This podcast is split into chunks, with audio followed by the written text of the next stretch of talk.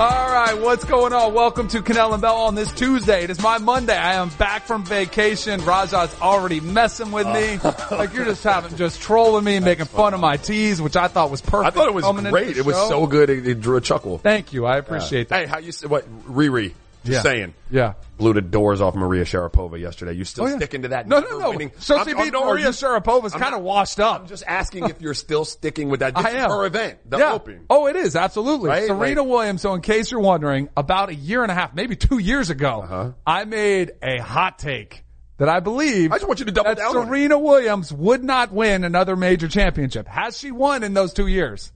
No, Nope. She's been close, and she might get close again. But don't come at me until she wins a major. Serena Williams will win the U.S. Open. Oh, this one. Oh, okay. There's your bold prediction Boom. right There there. it is. All right. We got a massive show for you. Mark Cuban. That's right. Mark Cuban, owner of the Dallas Mavericks, uh, will be joining us at 1030. Can't wait to hear from him. Lot to get to on Andrew Luck. There is more news. I haven't got to weigh in on either. But first, a lot of football this weekend. You had Miami versus Florida. Your Canes lost. That was a rough one for you. Arizona got knocked out by Hawaii, but those weren't the best moments of the weekend. Let's give you some highlights from some of the action over the weekend in your football.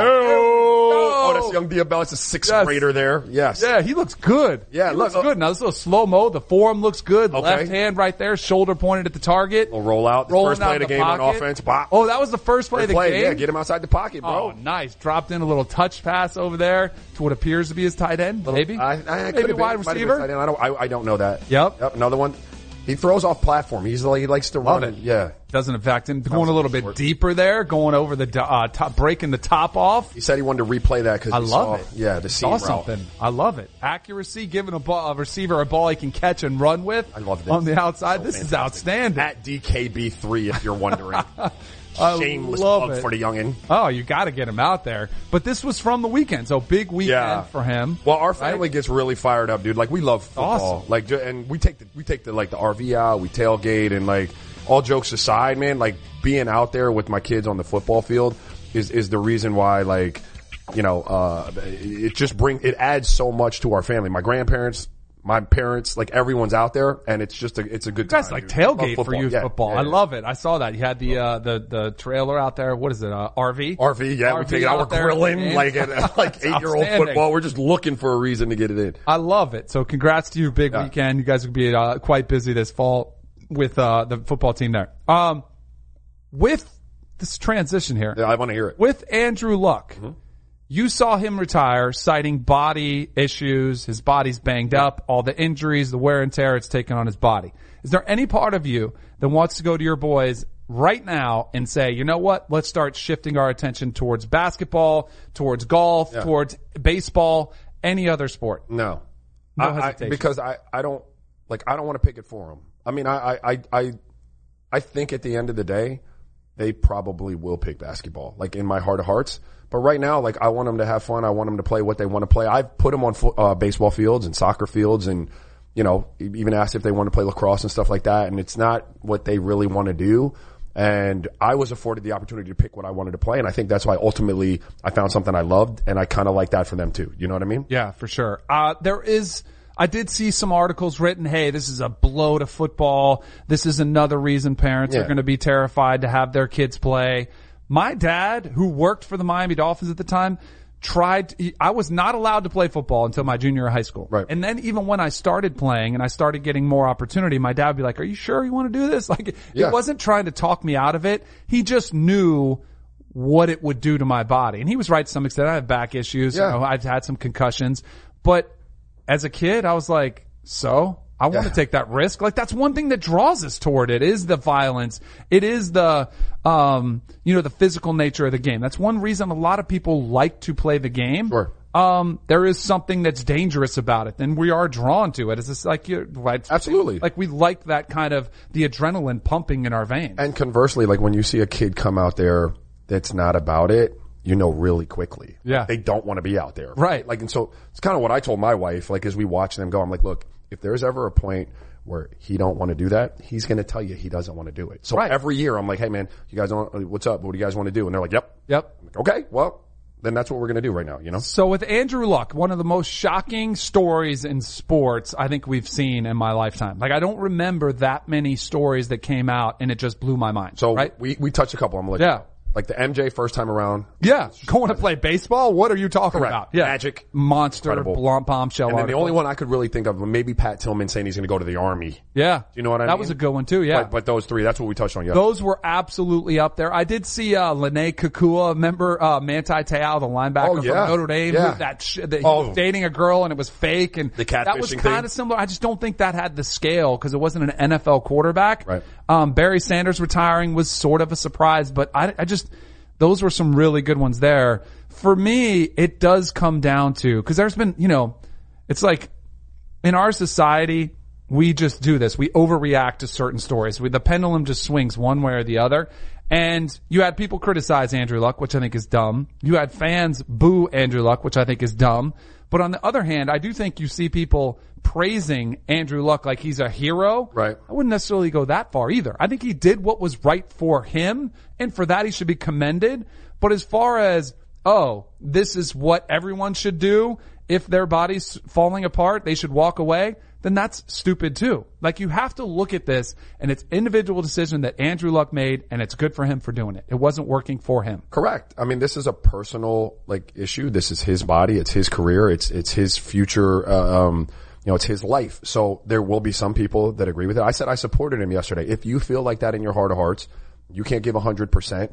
You you don't want to do it anymore. Step away. It's fine. Uh, but I do think it's fair for the people who who either question the timing of it, um, to to criticize the timing of it. Do you know what I mean? Yeah, like sure. I- it puts the team in a tough spot. It- and when you're a season ticket holder and a diehard fan that's been rooting for the Colts Yes. long before Andrew Luck got there, That you, that absolutely. you have a gripe with that. But, but and, and to your other point, I think it's ridiculous that, that you're celebrated for doing that. Like, Right. why, why would you ever encourage someone to, to, to like retire unless they were ready to do it? Right. Which he was. Like, you know? So I'd be curious to hear your thoughts on this because I would say the NFL is very unique to this and it's different than baseball and basketball because of the physical nature of the sport.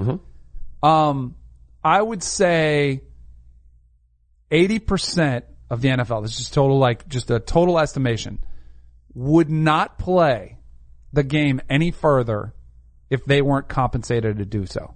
You know what I mean? Like they would not be playing pickup, you know, or rec league football where you Sure. had to practice and you had to go to games just for fun.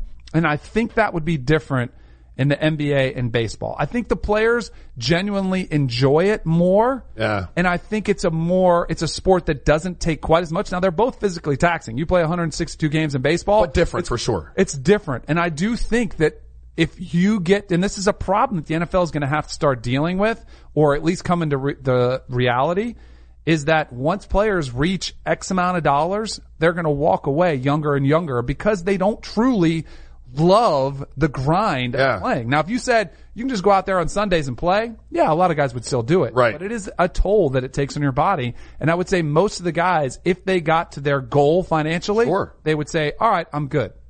Uh, I, I tend to agree with you just because of the physical, like, inability to get out there and do stuff that you see from some former football players. Um, but uh, you'd be surprised with how many basketball players, once they're done with the career, because the career itself, like when you take something that's like pure for you and it's joyous and you love to go out there and do it, and that becomes a job, whether it's football, like basketball, baseball, once it becomes a job, Yeah. it it robs some of the joy from it, you know, and and you lose some of the some of the fun um, that that it used to that it used to hold. And so, more basketball players than you think probably don't play basketball. Right. Like you might for a year when you're done, and then you're like, you know what, man, like. I don't get the same type of endorphin rush that I used to get when I get in the gym with guys. Like I'm just kind of going through the motion like I'd be in a practice.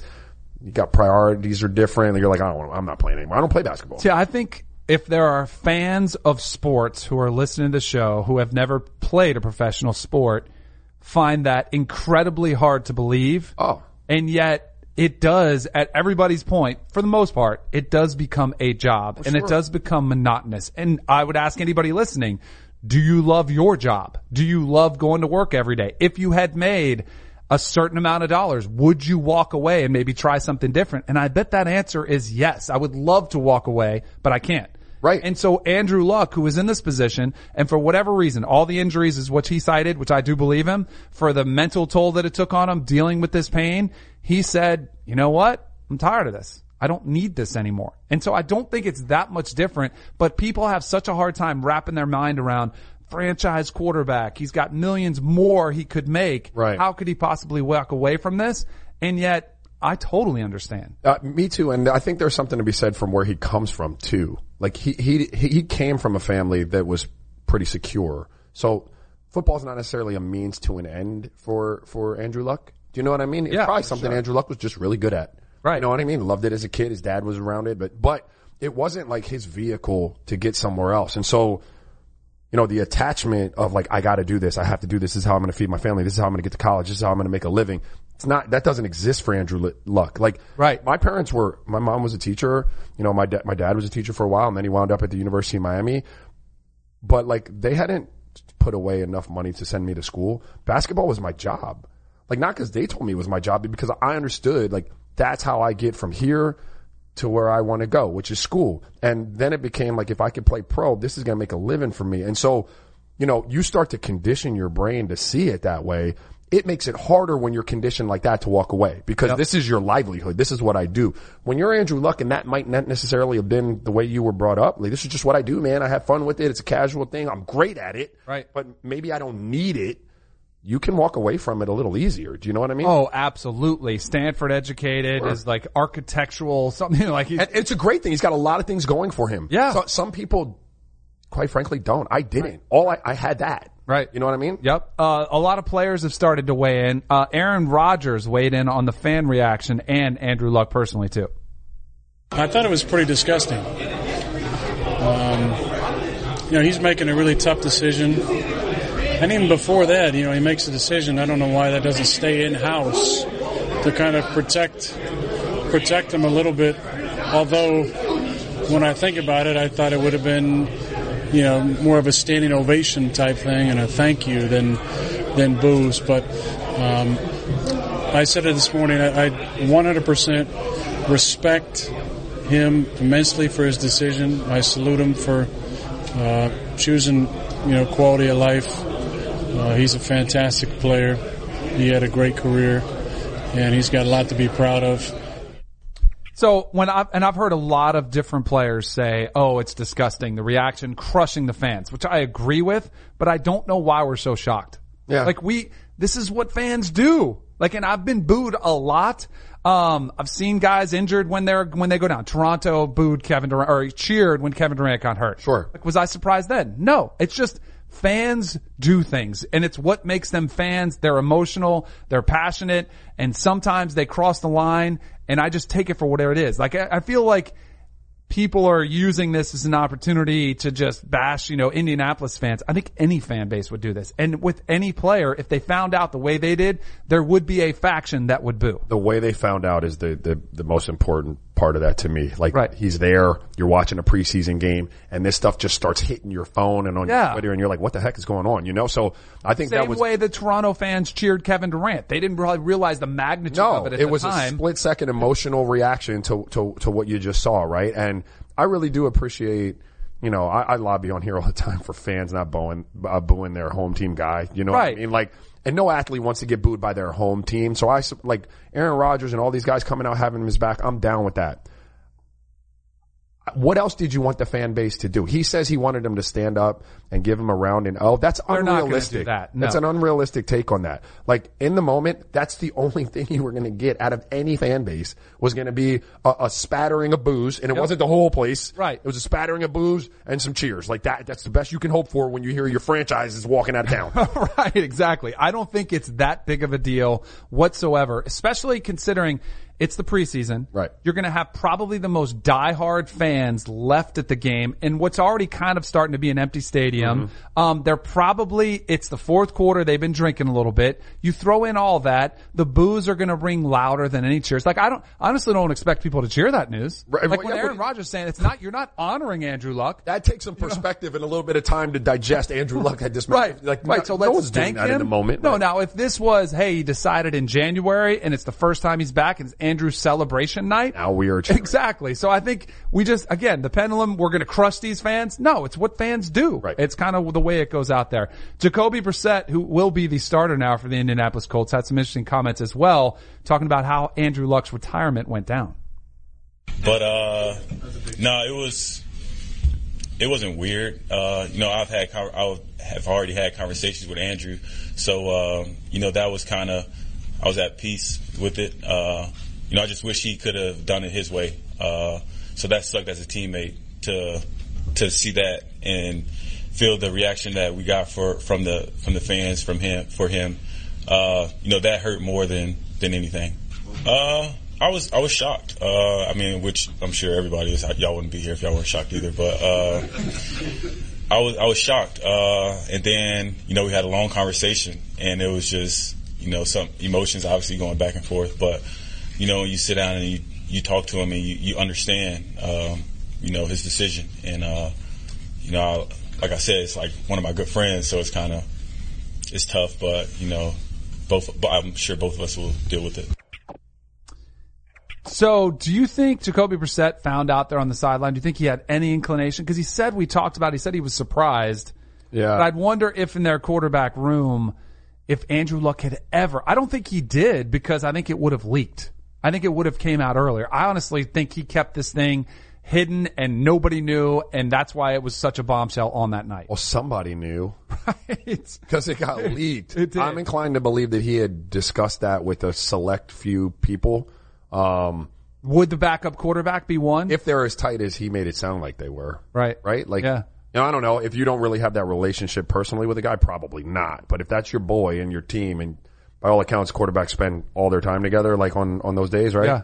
I, I believe you probably told him. Who do you think uh, told Adam Schefter? Man. I think there are three distinct possibilities. Yeah. and I don't. Got suspects? Who are the Yeah, I got suspects? Three me. suspects. I think one is the owner, Jim Irsay. Yeah. He talks a lot, and the, you know the report had he already talked to Jim Irsay Okay. and informed him. Right. It's Chris Ballard, the GM, because he's obviously in on that conversation. And then this one is the one. It's somebody's agent. Whether it's Andrew Luck's agent, is it That's some? There's an agent in what. there. What do you have element. to gain by doing that? I guess I don't. if you're the first people two. like to if chat. you're the first two, But think about it. Like when gossip goes around an office, there's always some person that likes to spread the news more than others, right? There's like a uh-huh. gossip person in there.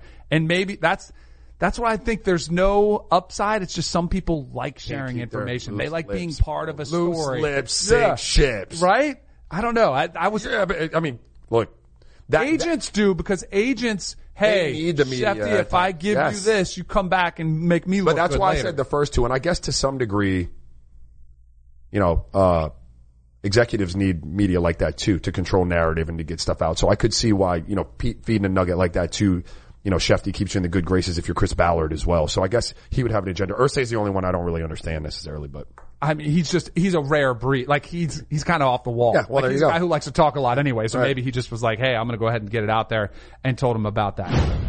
CBS Sunday after the equalizer. You collect rewards, right? This is how I make my living. It's the season finale Everyone's looking for something. of Tracker. You strong swimmer? So-so. So-so. So-so's okay. Justin Hartley stars. How you survive, you make quick, smart decisions and you never let panic take the wheel. Sounds cool. It is cool, actually. Very cool. Tracker. CBS season finale Sunday after the equalizer on CBS and streaming on Paramount Plus. The time has come for drag queens to save the world.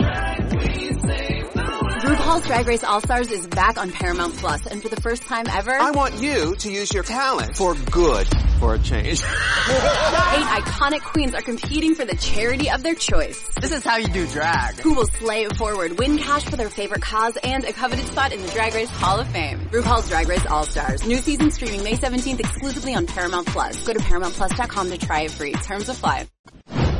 All right, welcome back to Kanell and Bell on this Tuesday. In about 10 minutes, we're going to have Mark Cuban, owner of the Dallas Mavericks, join us. Can't wait for that interview, so make sure you stick around for that. Uh, there was an interesting article in Bleacher uh, about the quarterback room specifically, and it's a term that's used a lot. I don't know if people really understand. Was there, and I mean, it's not that complicated. It is in the NFL, when you have meetings, there are different meetings and you spend a lot of time watching a lot of film, installing plays. There are team meetings, Yep. which are usually first of, first meeting of the week. You know, it's Wednesday. You're coming in. Hey, who are we playing this weekend? These are our big picture goals. The entire 53 men, you know, all the, the everybody's in the same room. And then you'll break up and you'll go to the offense will go to a big room and the defense will go to a room. Yep. That's when you really start installing plays. All right, this week specifically, these are some wrinkles. These are some of our favorites. Um, you'll get a scouting report of the opposing team. Yep. That meeting usually takes 45 minutes to an hour, and then you break up further and you go into your position room. So that's when everybody's talking about the quarterback room. So it's mm-hmm. literally you, it's your offensive coordinator or your quarterback coach. Sometimes there are both of those, and it's just the quarterbacks. And it is a unique position because you know, if you have offensive linemen, there's a rotation. If you have wide receivers, there's a rotation. All those guys are going to get to see the field. Right. Really, it's one of the few positions where there is one starter and there's a guy who plays if he gets hurt or he doesn't play well. Right. Which can bring some really interesting dynamics. I've been in some very healthy quarterback rooms and I've been in some very unhealthy quarterback rooms because there's got to be a trust Yeah. that, hey, everybody knows it's cutthroat business, but you're not going to stab me in the back to do, to make yourself better. Correct, Right? correct. Um, I was in some of those. uh, I prided myself towards the end of my career when I got back in with Denver. I thought I was the perfect backup. Yeah. Like, I Why- really- what what did what, because what I was I was okay with my role. Yeah. Like I knew I was I wasn't in there saying, "Hey, I should be starting. I'm better than Jake Plummer." Right. You know, I should um, every minute I can try to prove that to everybody. Yep. No, I was okay with my role as, uh, role as a backup. I had good work ethic. I pushed Jake um, intellectually when we were watching film, Yeah. asking him certain questions. During games, I felt like I had seen enough football where I could help him. Hey, did you see? And he didn't take his offense. He didn't You take know, it like you I were said- trying to be smarter than him. Right, exactly. Right, right. Um, you were support. You were there for support there, unless it was your Exactly. job. Exactly. But I was also ready to play. Yeah, correct. If I had been there. Right. Um, but it is an interesting dynamic, especially with some of the rooms that we're seeing unfold this year. Joe Flacco earlier this offseason when they drafted, the Broncos drafted Drew Lock, he said, quote, I don't look at that as my job being a mentor. My job is to go win football games for this team. I totally agree with him. I just thought that was a quote that made him look really sensitive, where you can have that mentality, but you want to air that out. Yeah, there's You know? there's one of those things like why say it when we were uh, Johnny uh, not Johnny Manziel but um, Baker uh, Mayfield? You say Yeah. why? Like what's the Right. point of saying that? Right. Like you don't say that, and that that does give you a little insight into that room. I would bet that he's not a And he's kind of, I don't know, he comes across, I've never met Joe Flacco, but he comes across a little bit more aloof. I don't know, not the most like fun loving, hey, loosey goosey type Sure. of guy. And you know what else he doesn't have for him? A really entrenched career in Denver. It's his first year there too, so he's trying to establish himself, maybe a little bit more insecure about, oh, let me help this young rookie in there. Right. Um, Eli Manning hasn't commented on Daniel Jones specifically in the mentor role, but I envision him as the consummate professional who's going to do and say the right things. And and there's a relationship there prior to Right. to their relationship with Coach Giants, Cutcliffe at Duke, yeah, they have the Right. same quarterback, you know, guru who taught them all. It seems like, I mean, the higher someone is drafted and the older the current quarterback is, the more probably uh, contentious that relationship could be. Right. You know, you know what I mean? Just Right. human nature. You're like, oh man, this is my, this guy, they're grooming him to, to take my job. Um, you know, I always felt that, and I had really good vets. Like I had, um, when I was in Philly, I had Aaron McKie and Eric Snow, even Dikembe Mutombo would look out for me, Allen Iverson. And, you know, I got to, when I got to Dallas, I had some great ones too, like Nick Van Exel and Steve Nash and, and, um, you know, Michael Finley was a really good vet to me. Walt Williams, like really, really good solid vets. They helped me on the court, Danny to the degree that they could. Some of that stuff I wasn't ready to to see or take in yet. Like they had just had, you know, a decade worth of experience. My eyes didn't see it the way they did. But where they helped me the most was off the court. Like learning how to be a, a good pro, right? Learning where to eat instead of going to McDonald's and Wendy's and learning, you know, how to take care of my body after practice and, and be in a cold tub and get in the weight room even though, you know, I didn't want to be in the weight room. Like those were the things that I thought having a good vet helped you with the most. On court, yes, they can help you walk through some things, but ultimately it's going to be whether you can catch up to the speed and whether you're going to be able to be a pro. But that off the court, teaching you how to prepare yourself, teaching you how to kind of navigate, you know, what could be the pitfalls of like a professional career. I thought those were the most important things that I took away from a lot of the vets that I had. And I, and I had some, you know, I tried to be a vet, um, a good vet to, you know, Gerald Henderson and, and, and, um, Gordon Hayward and those guys. But there comes a point in your career where you get to being a good vet. Not everybody, like when I was young, I didn't want to be a good vet. Right. Because I was still trying to eat. Right. Like I was looking around like, you know what- that guy's going to take yeah, you, off draft, table. you drafted him. Like I'm young still. Like I'm 30. I'm not 35. Like you know, and so I wasn't ready to be a good vet. But as I got older and I realized I was coming down to the end, I tried to be a better vet um, and reciprocate because I had great, you know, or, or at, least, at least pass it along. You know what I mean? I had good vets when I was young. when I was drafted by the Giants, um, it was a surprise to everybody in the Giants organization. Like Right. they thought they had their franchise quarterback in Dave Brown, although he didn't play that great. He was still kind of younger. Mm-hmm. Didn't like they were up and down. They didn't coming off. They weren't coming off a great season. So he wasn't exactly thrilled to see me walking in that door as a fourth round pick. Uh, the backups were kind of entrenched where you had Tommy Maddox and Stan White, who was out of Auburn. So they had three guys that got along pretty well. And then I'm thrown into the mix and they know it means one of them is going to get cut. Yep. Cut.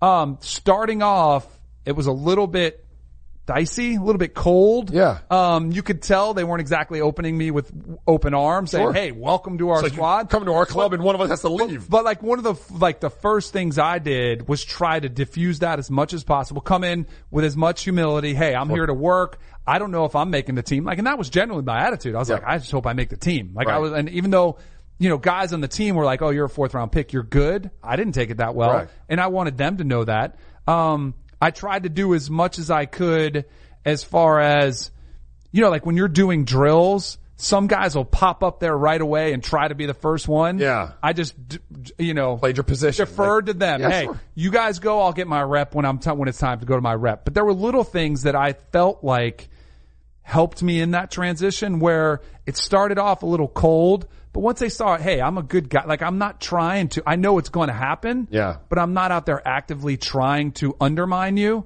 Then I think they're all good. And Yeah. little things as far as like brown nosing, little situations, what time to be at meetings. I was like, hey, what time are you guys going? Let's all go together. You know, like I don't want to be the I don't wanna be the first one. there. Yeah, you know, like even though you know selfishly, I'm probably like it would make me look really good. Yeah. but it would make them look You don't bad. want to show anyone up. Like that's Exactly. what, you know, right? You don't want to make them feel like you're trying to show them up and whatever. Who got cut?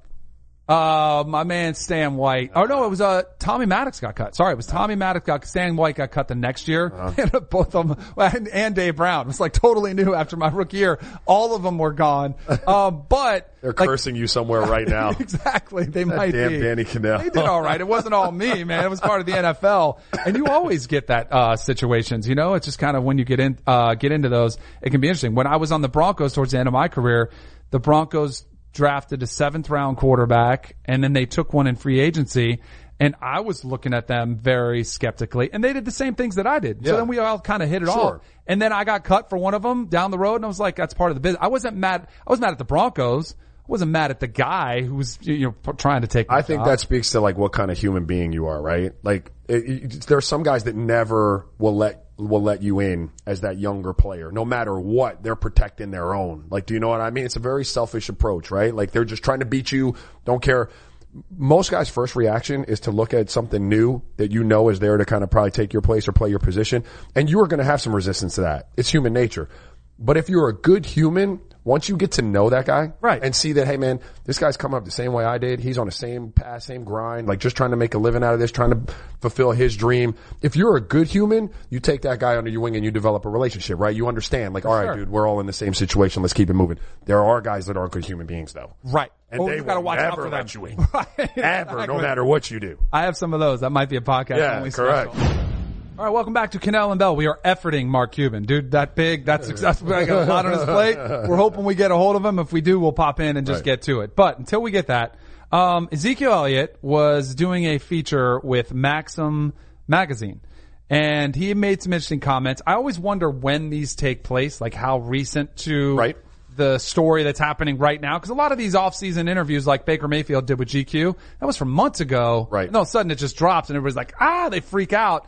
Um, Zeke had this interview where he said, I love playing for the Dallas Cowboys. I love the organization, my teammates. I do want to be a Cowboy for the rest of my life, and hopefully that's a possibility. But even Emmitt Smith, the greatest running back ever, ended up going to play a couple years for another organization. So just like the nature of the game, but I want to be a Dallas Cowboy for as long as I can.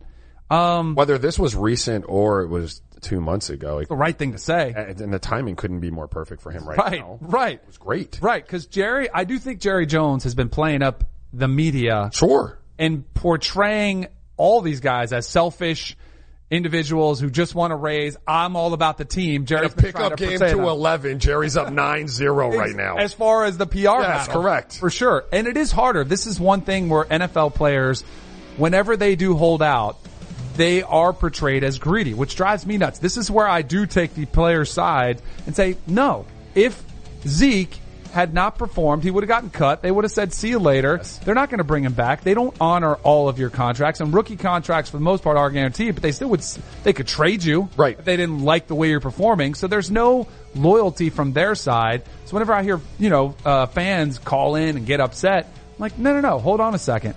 Um, as far as what does this mean for the, the conversation of the, the contract negotiation, I think it just is what it is. He did go on and referenced the Todd Gurley deal, which I think is unique. He said, until the very recent deal with Gurley, I think there was an undervalue of the running back. But with guys like Gurley getting drafted so high, then me, and now guys like Saquon getting drafted in the first round, uh, I think we've done a great job of bringing back the value to position, showing the importance of the running back. I hope he's right. Well, for his sake. I talked about this last week. Uh, whether whether he's right or wrong, whether owners want to continue to pay premium dollars or they're going to start paying premium dollars for running backs again. Once that market is set by Todd Gurley, and you're the next guy up who is a top tier running back, it's not in anyone's best interest for you to take less than he got. The market continues to get set higher and higher. A lot of the quarterback market, the wide receiver market. Don't don't take le- don't don't make it a habit of taking less if you want to continue to elevate the the pay scale for running backs. All right. We got him. Your former boss, Raja Okay. Bell. We got him. Mark Cuban, owner of the Dallas Mavericks, joining us now on Kanell and Bell. Mark, how are you doing this morning? Good guys, what's up? Sorry, sorry I'm running late. I'm at Ah. I- IHOP just finishing up breakfast. Are you're gonna pink slip in your locker, Mark. I know, man. My days are numbered. I love it. We appreciate you taking the time to join us. We really do. Let's start it right off with uh, Kristaps Porzingis and Luka, your rookie of the year, showcasing their pictures in the gym. They've been out there, look like they're flexing on everybody. What has that done for you and your transformation? Are these guys challenging you as the owner or what? yeah, basically, I told them they all had to look like Raja Bell in his prime, or it's over. Um, you know, these guys have got to get ready, and and you know, the league used to be like Raja when he was with us. Guys would come to camp to get into shape. Now, guys come into camp ready to go, flex in, and these guys know, particularly KP, because he's coming off an injury, that they've got to be ready. And Luka knows, you know, that he kind of tailed off a little bit at the end of the season, and he doesn't want to see that happen again. And so these guys are ready. Um, the whole team knows that the West is wide open. We went from having one team with five All Stars, give or take, to you know a bunch of teams with two superstars, and we think our young guys can push themselves up to that level as well. So anything's possible, but you've got to be prepared, and that's been our message to them.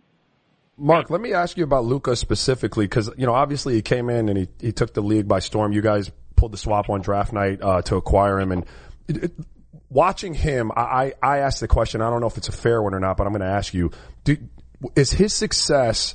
Um, it, is the fact that he was more successful than most rookies last year more because he played as a pro for four or five years and he was already conditioned to the pro game, or is he just that much better and going to be that much better of a player generation for the generation of his of his class uh, in the NBA? It, it's skill, talent, and size. I mean, he he has a great basketball IQ. He's got amazing court vision, um, and because of his height and strength, he can he can man up on guys. You know, he can be physical with guys because of his strength, and because of his height, he he can make a pass over a guy. I mean, Raja, you know, like there's guys who who get you the ball ready to go, you know, and when you look up, it's there. And then there's guys, you know, you're running the court hoping they see you, right? Every guy on the court knows that Luka is going to see them and get in the ball right where they want it when they need it, and that's what makes him special. He, you know, when when you compare him to like smaller point guards, he might be great, um, whether they're vets or rookies or whoever. But not only does he have the vision, not only does he have the anticipation, um, but he's got the size to be able to, to see you and get you the ball. And it just took him a little bit of time at the beginning of last year just to adapt to the speed of the game. Now, the fact that he played with men his entire life, I think that helped him off the court um, more than it helped him on the court because he was already mature enough. You know, guys coming into the game today at 19, you know, they're coddled growing up. They may not know how to set up a checking account. They've never rented or leased a car or bought a car. They've never signed a lease. You know, they they just don't have the off court stuff together yet. And so there's that whole off the court learning process that Luka didn't have to go through. And I think that's really what helped him, um, you know, from the perspective of what did he learn in Europe. Does the NBA have to do a better job of that? Is that up to the organizations? Is that up to the league to get, especially when you look at the one and done rule probably going away? You're going to see more high schoolers go there. Who's, who should that fall on? Or is that just to the players to kind of get up to speed on their own? No, it's everybody. I mean, um, like Raja, were you there when we had Donnell Harvey with the Uh, Mavs? no, I came the year after that, or the year before that. A year after, okay. Yeah, Donnell was like our first guy who, you know, we we literally had to have somebody that we had to walk him through. Great kid, right? Great guy, but he hadn't been through being on his own at all. I mean, and so we had to basically babysit the whole process. And so I think what's different today is kids, because of social media, are much more aware of how people perceive them. And so I think agents are going to step up some in helping to prepare them. But I think when we get to none and done and kids are coming straight from high school, I think we're going to have to have a lot more programs involved, not just individually with the kids, but also with their families and with their agents. You know, there's just, it's like going to college for the first time. It's like graduating early, you know, I guess in college and having to face all those challenges of adulting. And it's going to come, you know, when the none and done kids are out, it's going to come down to the NBA and the teams putting together the programs. But again, I think the key is you can't just do it for the kid coming in at 18. You've got to do it for their entire family because you guys know, you know, it's not only the pressure of the NBA and performing on the court and dealing with your team off the court, it's also the pressure from your family and friends and how you deal with them. And I think we will have to learn to be a lot more inclusive. That's part one. Part two is we've got to replace AAU. I think that's a big cause of the consternation and problems that we face. And I'm a big fan of starting to do academies where we, you know, we, we take kids who are in the Dallas area and develop them so that they're performing not just on the court, but also doing well in school and understanding that, you know, basketball IQ isn't just about what you do on the court. It's about how prepared you are for life because so few are going to make it. So I think there's a lot of obligations for the teams and, and the NBA, but a big part of it is going to be doing our work when the kids are 13, 14, 15 years old in terms of really, you know, being realistic about their, their chances and what it takes.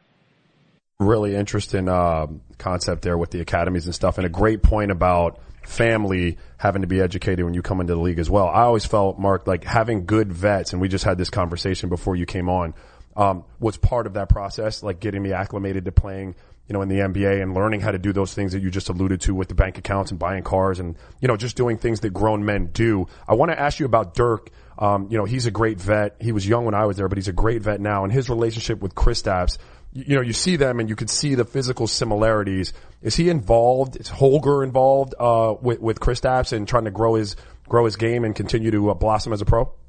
Holger wasn't, but Dirk definitely was. Um, you know, they would work out some together before games, and you know, Dirk Raja. I mean, he's not quiet. Dirk's going to tell you what's on his mind, usually in the form of a joke or or some some you know unique remark, and and so yeah, they definitely bonded, and they definitely got to know each other. Um, you know, Dirk Dirk is an icon, and I think every kid, no matter where they're from, looks up to him, and so you know, especially in his last year where Dirk really wanted to to you know not only see see everybody, you know, just make that tour and, and enjoy his last moment, but also make sure that he had an impact on guys like KP and Luka and our other young guys, Jalen Brunson, etc. I mean, that's just the kind of guy Dirk is.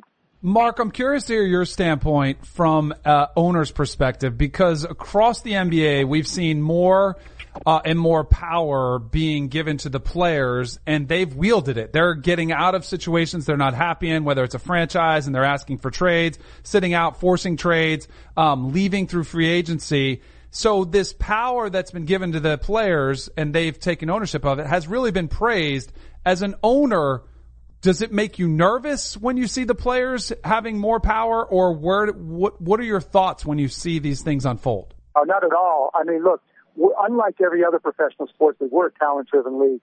You couldn't, you know, on the Dallas Cowboys here here in Dallas, you know, you can name Ezekiel Elliott, you can name Dak Prescott, and you probably recognize them if you saw them. If you know the other 51 guys on the roster, you probably wouldn't recognize them if you saw them. Unlike the NBA, where you know, between NBA 2K and social media, you recognize, you know, typically 15 guys on the roster. And so we're already a much more talent driven league, but we get the benefits of that.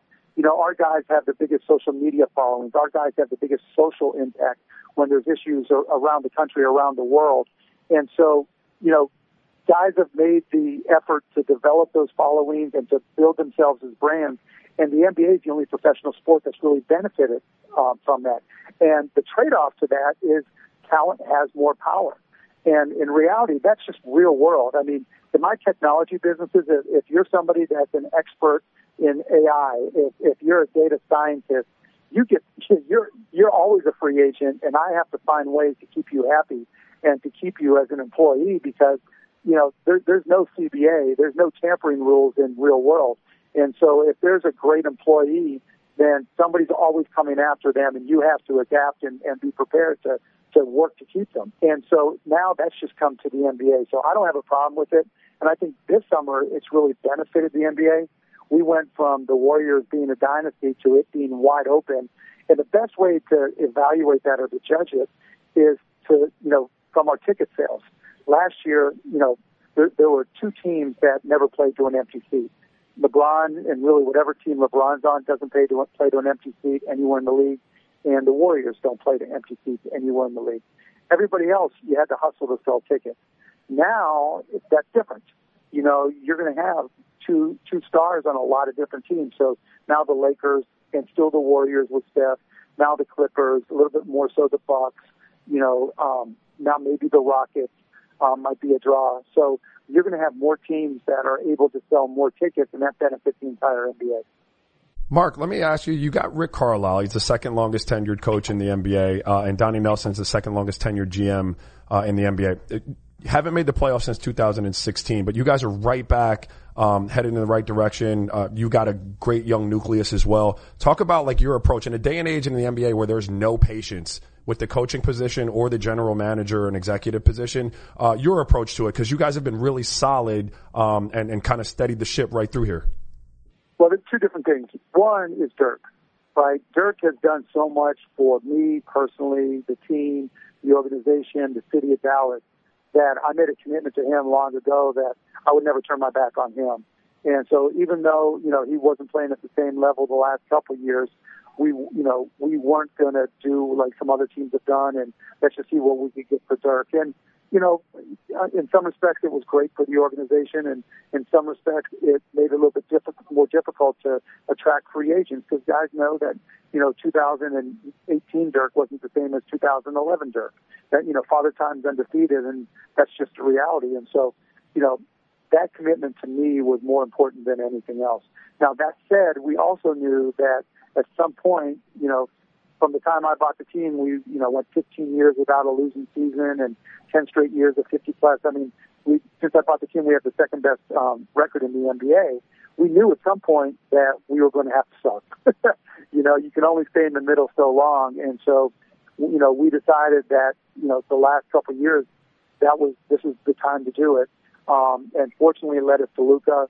It gave us the assets to trade for KP and so now, you know, we're young. Um, we've got incredible potential. Now we just got to prove that out. And so we'll get back probably, you know, once once we're confident in what KP and Luka are doing on the court and the people we put around them, you know, then we can figure out what we need and fill in around them. Um, you know, it, it takes a team to win. It takes team chemistry to win, and and sometimes that's harder to put together than people realize.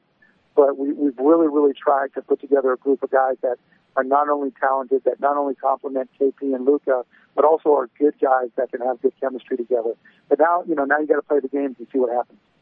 Mark, a few weeks ago, you had some interesting comments on Team USA basketball saying Carmelo Anthony absolutely deserved a spot on that roster.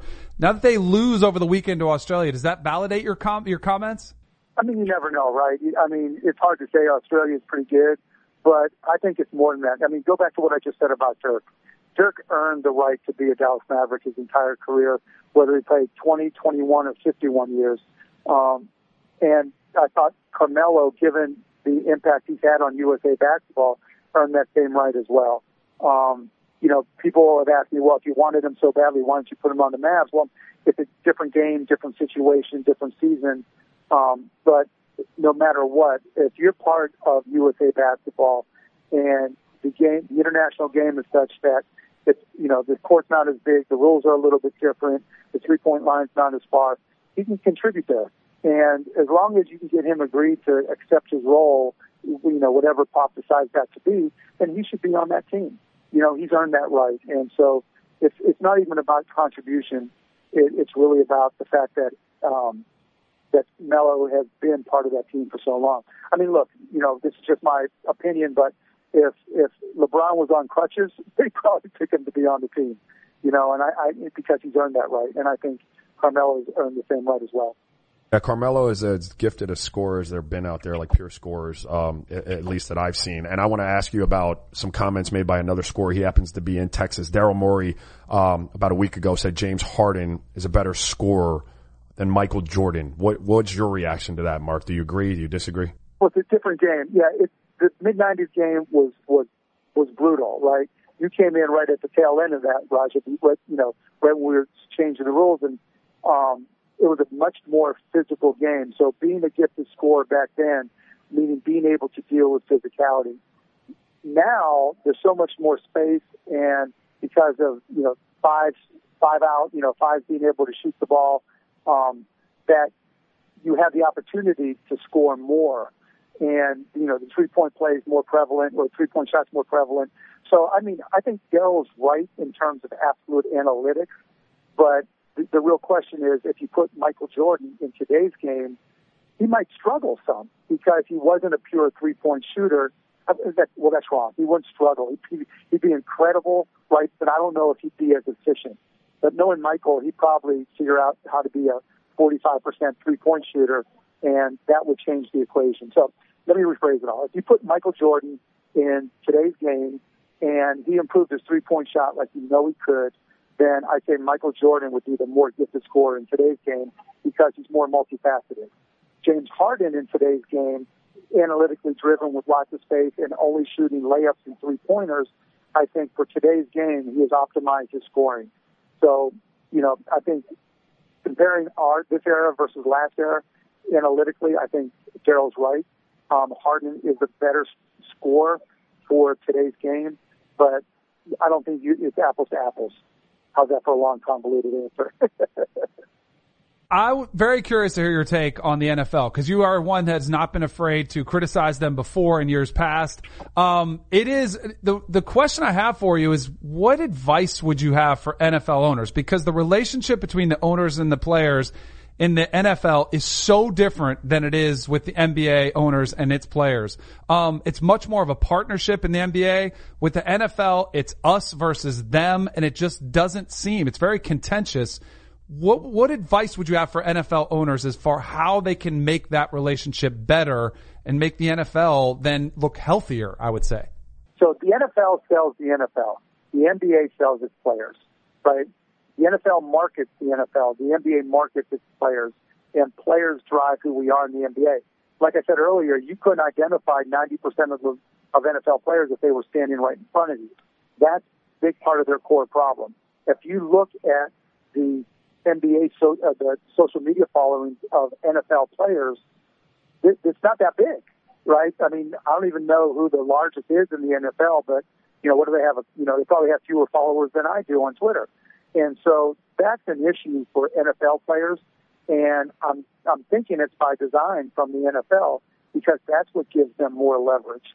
Um, NFL players don't make nearly as much off the field you know, other than the quarterback and maybe one skill position player, you know, maybe two per, per city, per team, um, as NBA players do because they just don't have the brand or visibility. That gives the NFL a lot more um, negotiating power, and I think that's something that that the NFL should be helping their players with more. That's part one. Part two is CTE is a real issue, and, and I don't know that the NFL has owned it. Um, I know there's a settlement, you know, but you know when you see Oliver Lucky's not really a CTE type thing, or Andrew, um, like it's not a CTE issue, but you see other players retiring early because they're concerned about, you know, their brains. That's something that has to be addressed. And yes, the NFL has changed the rules some, and I give them credit for that. But they've got to own it and say this is a problem, and they've got to say this is what we're doing to fix it, and then fix it. I have a, a nine, about to be ten year old son, and I've already made it clear that you know my wife made it clear that he's not playing tackle football. Now it's also different in that he's more interested in Fortnite than he is in the NFL. Now he's interested in the NBA, but he knows that's his meal ticket in the future, so I can't really judge that. But his friends even aren't nearly as into the NFL as you know we were as kids. So you know the participation in tackle football is way down, um, and that that inherently is a problem for the NFL. So I think they need to to really address these issues. Um, otherwise, it's going to get continue to get more difficult. Um, so I, you know, I don't know that there's a short term answer, but I think it's something that with athletes in general, the the brand and the talent and the visibility and the sellability of the athletes in professional sports today drive success.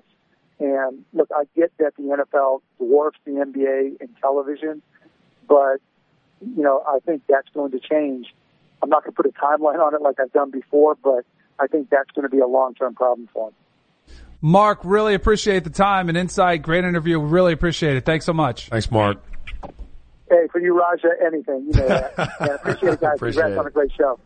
Uh, fantastic stuff. That was Mark Cuban, owner of the Dallas Mavericks. Really appreciate him taking the time. Obviously, the connection to you was why I got him on. Fantastic stuff. That was great. He's a he was a fantastic owner. Yeah. Real talk. Like I. I, he was a fantastic owner. Yeah, and he's got really good, smart insight that I think every owner should listen to and Yeah. take heed to. The relationship of the players was the thing that stuck out to me. We're selling the players. NFL definitely sells the shield. Uh, all right, that's a wrap for us. Went a little bit long, but I think it was worth it. We'll be back with more Kanell and Bell tomorrow. Enjoy the day.